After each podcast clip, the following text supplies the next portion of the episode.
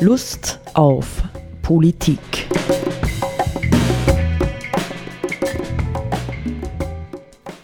Liebe Hörerinnen und Hörer des Freien Radios Freistadt, Sepp Giesenhofer und Roland Steidl begrüßen Sie wieder zu einer Sendung Lust auf Politik, in der wir vorhaben, Sepp, ähm, Gedanken fortzusetzen, die wir in der vorletzten Sendung schon miteinander geteilt haben, nämlich ähm, Gedanken ähm, zur nachhaltigen Nichtnachhaltigkeit, wie Ingolfur Blühdorn und seine Leute das Ganze nennen.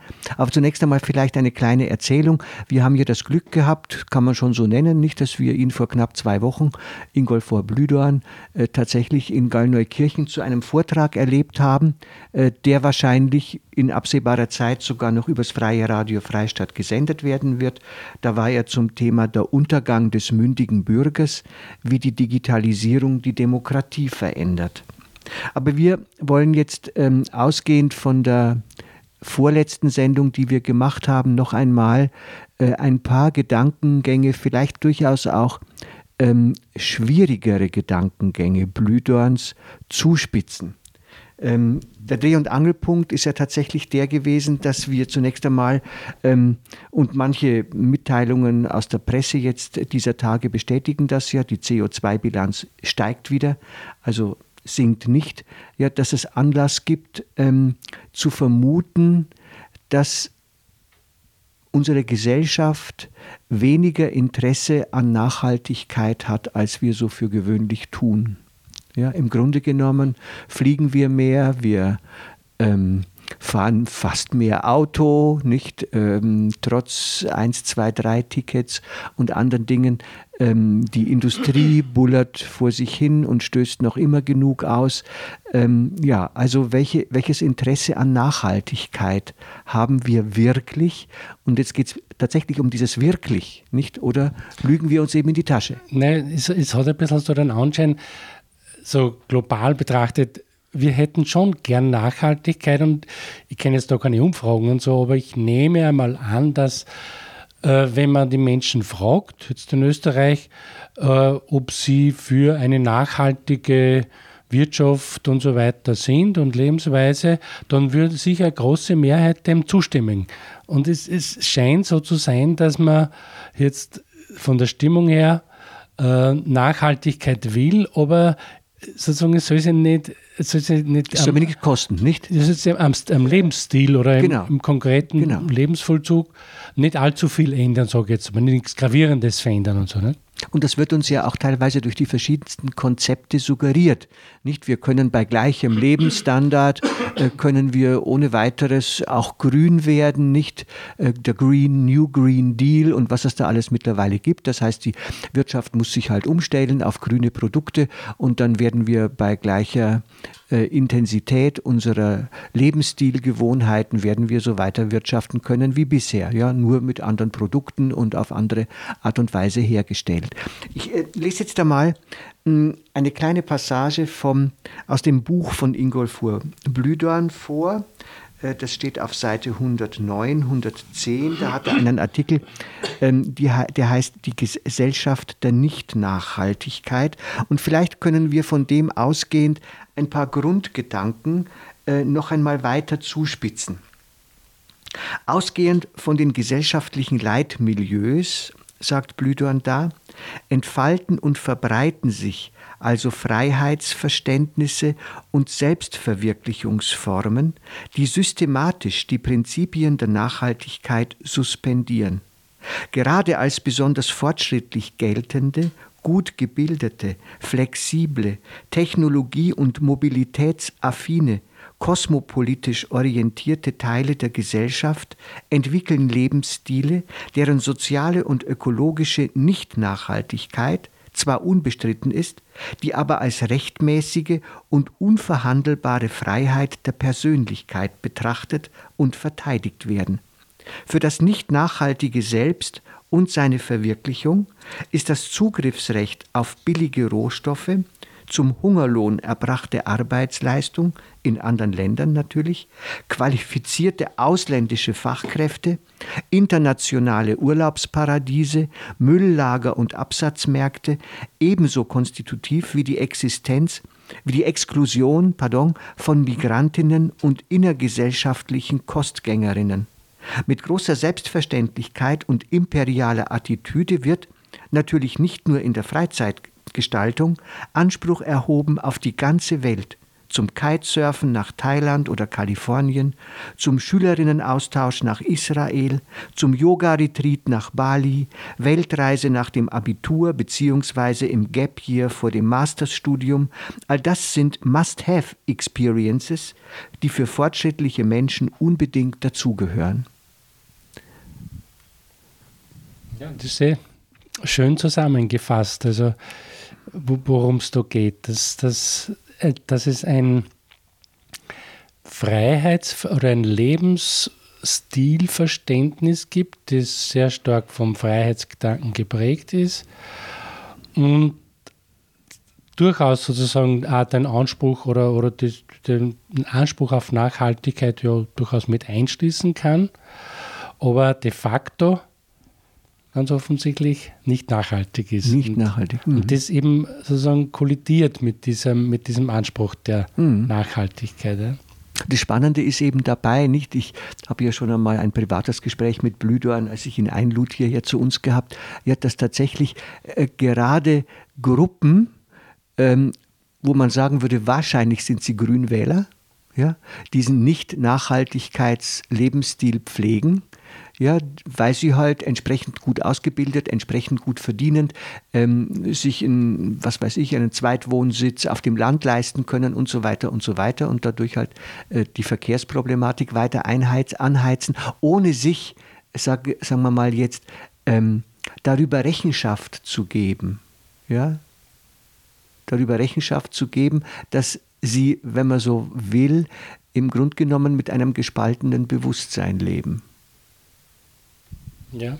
Kannst du mit dem zustimmen? Dem kann ich zustimmen, ja. Also sozusagen, wo die, die, der Anspruch das eine ist und die, die Wirklichkeit, die Praxis das andere, die ist dem anderen, dem, dem Anspruch ja, in gewisser Weise mehr oder weniger weitgehend widerspricht. Ja. Mhm. Und für mich ist, ist ja der, der, der Kernpunkt des, des ganzen Problem, Problems ist ja der Begriff Freiheit.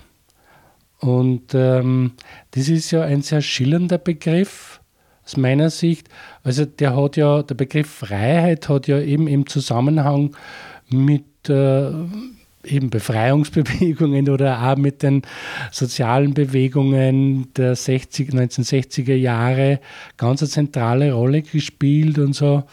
Oder wir erinnern uns vielleicht an das, an das Lied Freedom, das Richie Havens in Woodstock interpretiert hat. Diese Freiheit war ganz ein wesentlicher Antriebsmotor äh, in Zeiten, wo Menschen sich aus, aus Abhängigkeiten, Unterdrückungen und so weiter so lösen wollten.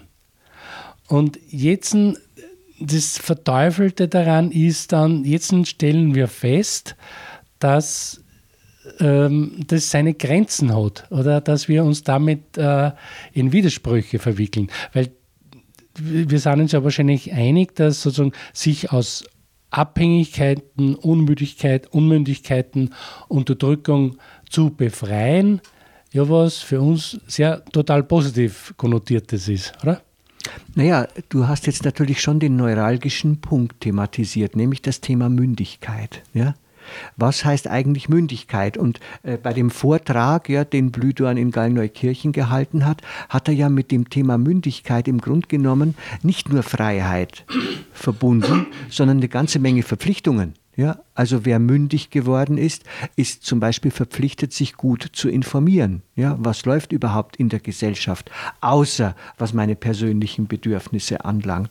Oder äh, sich auch politisch zu engagieren, nicht wenn er mündig ist, wenn er imstande ist, Verantwortung zu übernehmen und so weiter und so weiter. Also äh, das Thema Mündigkeit ist sozusagen keine Einwegfreiheit, ja? Wo ich sagen kann, ich habe mich von allem befreit, ich bin alle Abhängigkeiten los und jetzt mache ich, was ich will. Ursprünglich nicht, nicht, aber er sagt, was jetzt eben tatsächlich passiert in unserer Gesellschaft oder in den letzten Jahren geschehen ist, ist sozusagen eine ähm, Emanzipation zweiter Ordnung, wo wir eben geradezu die Mündigkeit über Bord werfen. Ja, also eine Mündigkeit, die uns dazu verpflichtet, ähm, an ein gutes Leben für alle zu denken, ja, und ein gutes Leben für alle im Auge zu haben, die werfen wir über Bord, um sozusagen unsere Eigenbedürfnisse, ja, unsere Selbstverwirklichungsinteressen gewissermaßen grenzenlos imperial ausleben zu können. Ja. Die Leute, die unsere Billigwaren äh, in China herstellen, Kinder oder wer auch immer, sind uns im Grunde wurscht. Hauptsache, wir können konsumieren und kriegen das, was wir brauchen. Ja, das ist, das finde ich, ist der, der Kick. Also wir haben ja gerade schon drüber gesprochen, nicht? Das, der Kick ist der, dass wir uns ähm, jetzt äh, einer Haltung entledigen, also wir in Anführungszeichen, ja, gesellschaftlich eine Haltung entledigen, die bis vor einiger Zeit eigentlich relativ indiskutabel war. Nicht? Wenn es uns gut geht, sollte es eigentlich dahin kommen, dass es letztendlich, ich sage mal, allen Menschen auf dieser Erde halbwegs gut geht. Alle sollten eigentlich an unserem Wohlstand letztendlich mitnaschen können, ja, oder davon profitieren. Ja, aber mittlerweile ist dieser Gedanke eben weg. Im Gegenteil, wir schotten uns ab gegen jedwede äh, Ansprüche anderer, ja, an unserem Wohlstand Anteil zu haben und äh, diffamieren sie als Arbeitsmigranten, die in unserer sozialen Hängematte leben wollen oder, oder, oder. Aber vielleicht ist es trotzdem, äh, um, um dieses Phänomen ein bisschen besser zu verstehen, notwendig oder, oder hilfreich, sich mit, mit der Emanzipation erster Ordnung Äh, ausreichend auseinanderzusetzen und sich die bewusst zu halten.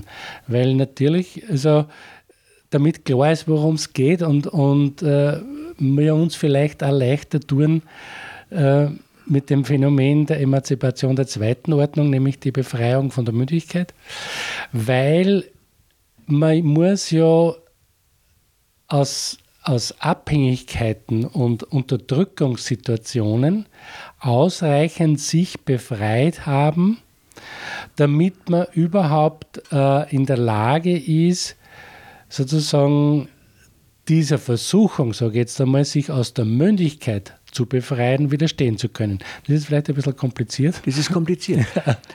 Ja. Weil sozusagen sich die, die Emanzipation der ersten Ordnung bedeutet ja also sozusagen den, den Ausgang des Menschen aus seiner selbstverschuldeten Unmündigkeit. Unmündigkeit, ja. Ja, so hat aber das Immanuel Kant äh, formuliert. Ich denke da mehr an so dieses Herr-Knecht-Schema, das bei Hegel sehr stark thematisiert ist, also die Abhängigkeit, das Knechthafte in, in ausbeuterischen, unterdrückerischen Situationen, ja, das wir aus kolonialen Zusammenhängen, politisch und so weiter kennen. Die frühe Industrialisierung. Oder, ja, oder ja. monarchistischen Systemen und so weiter und so fort.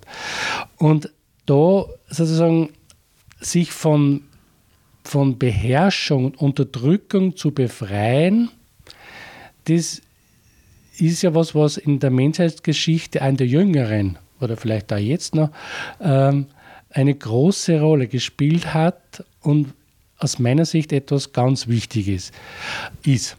Und jetzt sind wir in der Situation, wir haben uns, sage jetzt einmal konstruktiv oder so, postuliere jetzt einmal, wir haben uns aus diesen äh, Herrschaftsverhältnissen ausreichend befreit und leben in dem Gefühl, Gefühl, jetzt endlich können wir tun, was wir wollen.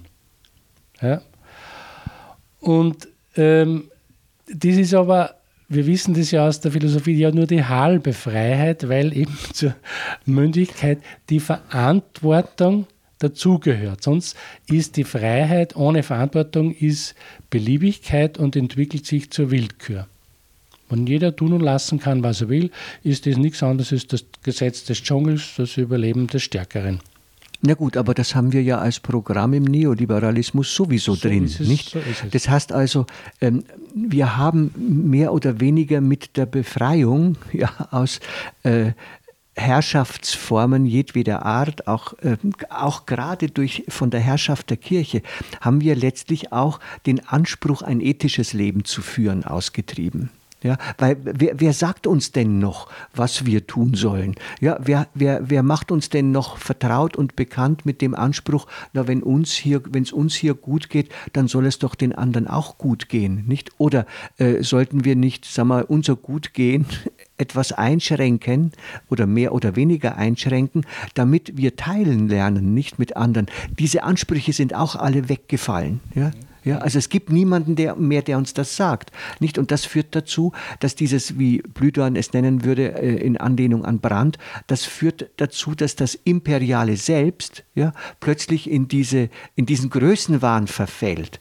Ja, uns gehört die Erde mit ihren Ressourcen, von Freizeitgestaltung bis hin zu äh, ja, Rohstoffen und, und, und Urlaubsmöglichkeiten und vielem, vielem anderen. Nicht? Und wer soll da kommen und uns das verbieten, genau, solange ja, wir genau. Das genau, leisten können. Genau. Ja? Und wir finden immer wieder Ideologien, ja, die im Grunde genommen jedweden Anspruch abwehren. Nicht, wenn ich, sobald ich sagen kann, zum Beispiel eben äh, diese und jene Bevölkerungsgruppen sind Sozialschmarotzer, ja, die nichts bringen, und Migranten sind sowieso böse, ähm, Terroristen und sonstige Dinge. Solange ich solche Etiketten finde, nicht, kann ich weiterhin guten Gewissens jedweden Anspruch an eine gerechte Welt, an eine gerechte, friedfertige, ökosozial nachhaltige Welt abwehren. Ja? Genau. Ja.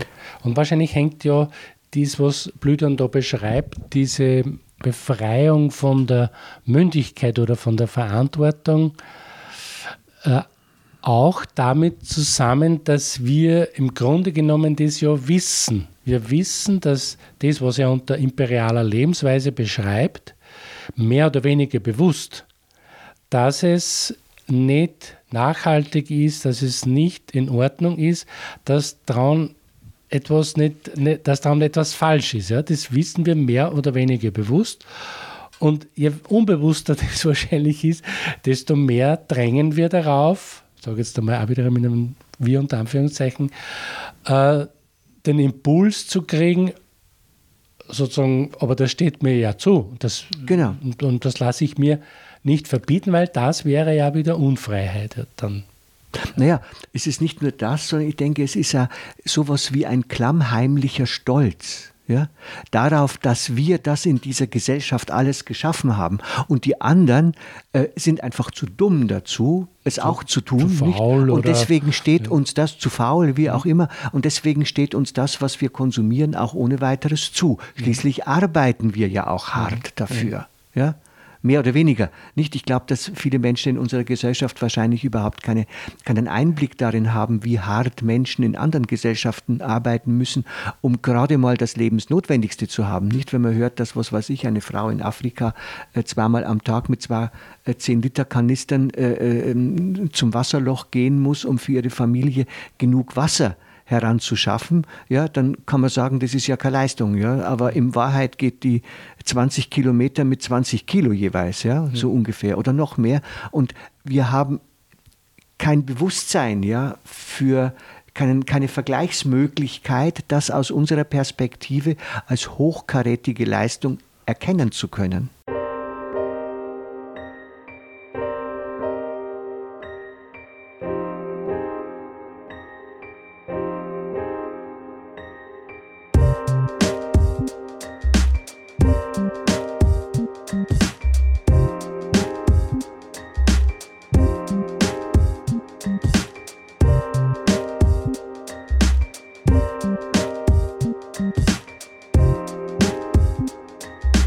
Thank you.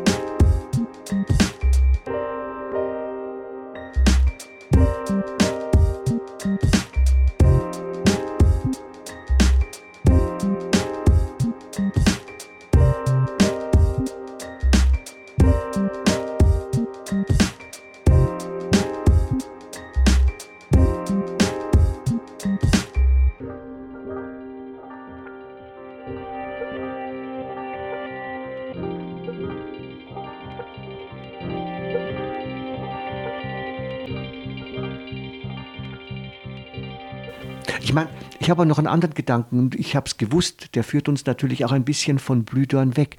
Ähm, wir haben ja schon ein bisschen angeschnitten in der letzten Sendung auch das Thema Krieg, ähm, also Erster und Zweiter Weltkrieg. Ich glaube ja auch, dass wir in unserer Gesellschaft noch immer äh, zutiefst verstrickt sind in die Dynamik äh, der Wiederaufbau. Mentalitäten. Ja? Also wir haben die letztlich nur sehr begrenzt abgelegt, auch in den ähm, Generationen nicht wirklich, die den Krieg gar nicht erlebt haben. Ja, wenn man, wenn man, wenn man so, dies, für mich ist immer wieder dieses Wort nicht, ähm, ich werde die Sünden der Väter verfolgen bis ins dritte und vierte Glied. Es sind aus den Traumata der Kriege aus meiner Sicht wirklich Haltungen von Besessenheit entstanden. Ja? Arbeit, Arbeit, Arbeit, Leistung, Leistung, Leistung, die natürlich sehr gut ausbeutbar waren durch das Wirtschaftssystem, ja? Durch den Neoliberalismus. Aber es war im Grunde genommen auch eine Notwendigkeit da, nicht nachzudenken über das, was passiert. Und die Folgen dieses wir denken gar nicht nach, ja? Sind wir mündige Bürger oder nicht, haben wir Verantwortung oder nicht für andere, die baden wir jetzt genau in dieser Situation auch aus. Das mag gut sein, dass das auch im Untergrund, ja, im Grundwasserspiegel genau. eine Rolle spielt. Ja, ja, ja des, deswegen denke, wir hätten noch viel zu tun, ja, die Kriege und äh, ihre Folgen wirklich bewusst zu machen und aufzuarbeiten, ja, in dieser Gesellschaft. Ja. Und ich glaube, dass, also vielleicht beschäftigen wir uns ja nur ein bisschen mit dem, eben mit dem Thema Mündigkeit. Ja. Was äh, sozusagen Wir stellen oder Blühdorn stellt eben fest, dass eine Bewegung im Gange ist, uns von diesem, von dem Anspruch, von dem Anspruch der Mündigkeit, mündige Bürger zu sein, Bürgerinnen zu sein, uns von dem zu befreien oder das nicht übernehmen zu wollen oder so, ja. Naja, wir haben, wir haben ja schon, in, Entschuldige, ich will, will ich die unterbrechen. Wir haben ja schon in der Vordiskussion, haben wir ja gesagt, im Grunde genommen ist diese Befreiung von der Mündigkeit, nicht? Also von einer Haltung, ich bin als jemand, dem es gut geht, mitverantwortlich dafür, dass es anderen, denen es schlecht geht, besser geht. Ja? Wenn wir uns von dieser Haltung befreien, dann ist das im Grunde genommen kollektiv, psychologisch gesehen eine Regression. Ja, wir kehren zurück, wenn du so willst, zum Kindchenschema. Das heißt, aller Konsum für uns. Ja, wir schließen alle, die auch ein Recht darauf haben könnten, aus, verteidigen uns sogar gegen sie. Ja, mehr oder weniger stark. Das wird sich wahrscheinlich noch verstärken, vermute ich fast. Ja, und wollen sozusagen am äh, Busen der Mutter Konsumgesellschaft saugen und saugen und saugen, was das Zeug hält. Und wir wissen ja nebstbei, dass das nicht einmal gesund ist für uns. Ja. Ne? Also im wahrsten Sinn des Wortes nicht einmal gesund ist für uns. Ja. Aber ähm, nicht Mündigkeit, mh, wo sind die Grenzen der Freiheit der Selbstverwirklichung? Nicht? Und wo wird Selbstverwirklichung äh, im Grunde genommen zu einem selbstzerstörerischen, selbstzerstörerischen ähm, und vielleicht sogar letztendlich dummen Projekt? Also ich denke, dass der, der Dreh- und Angelpunkt ist ja da das Thema Gesetz. Mhm. Und eigentlich ist er da mitten in, im Thema Politik, weil sozusagen Ähm, das, so etwas lässt sich nur machen, indem eine Gesellschaft sich ein Regelwerk gibt, das äh, die jeweiligen Freiheiten beschränkt. Also ich sage ein ganz einfaches Beispiel. Unsere Gesellschaft hat sich vor irgendwann vielen Jahren äh, die Regel gegeben, wir haben Straßen und auf diesen Straßen fahren wir alle rechts. Es gibt einen, einen Verkehr in beiden Richtungen und wir haben uns darauf geeinigt, dass wir in der Fahrtrichtung rechts fahren, mit ausgenommen bestimmte Länder, da ist es umgekehrt, aber bei uns im, im, im Mitteleuropa ist es, gibt es diese Regel. Und jetzt könnte natürlich irgendjemand auf die Idee kommen, ich will keine Regel, ich will tun, was ich will. Also ich will selbst entscheiden, ob ich links oder rechts fahre, das entscheide ich. Lass mir das nicht vorschreiben vom Gesetz. Ja. Dann ist natürlich die Frage, wenn ich mit einem Panzer unterwegs bin, kann ich das machen, weil ich ja sozusagen ungefährdet bin.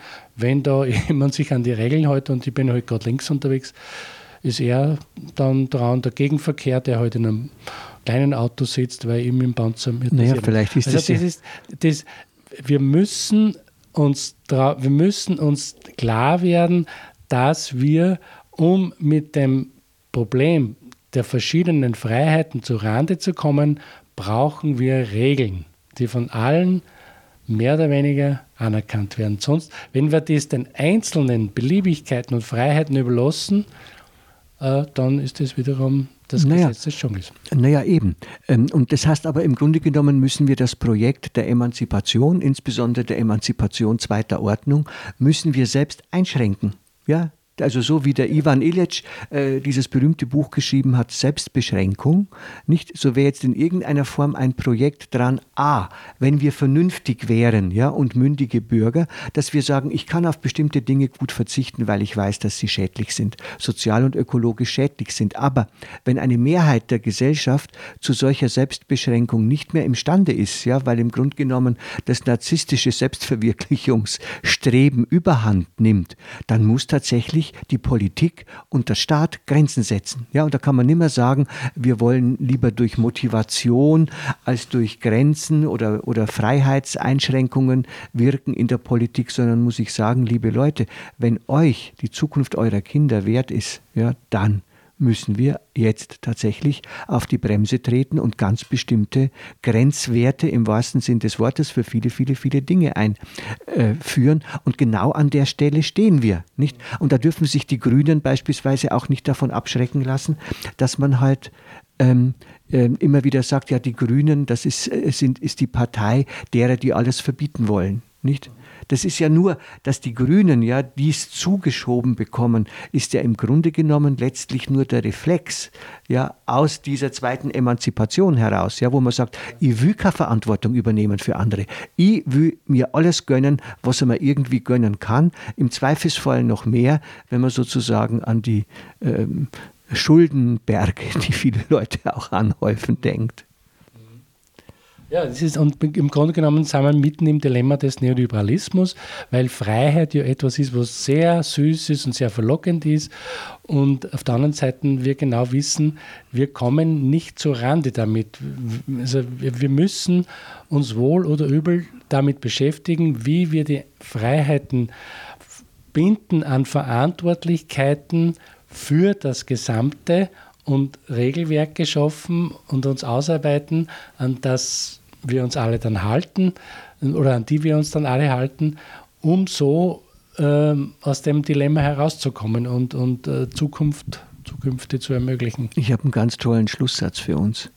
Was wir dringend brauchen, ist eine Befreiung von der selbstbezogenen Emanzipation. Ja? Wir brauchen eigentlich eine Emanzipation von einer spezifischen Art von Emanzipation, in der es letztendlich nur um unsere eigene Selbstverwirklichung und unsere Lust und unseren Spaß geht. Mhm, so kann man das zusammenfassen. Ja. Auf Wiederhören. Auf Wiederhören.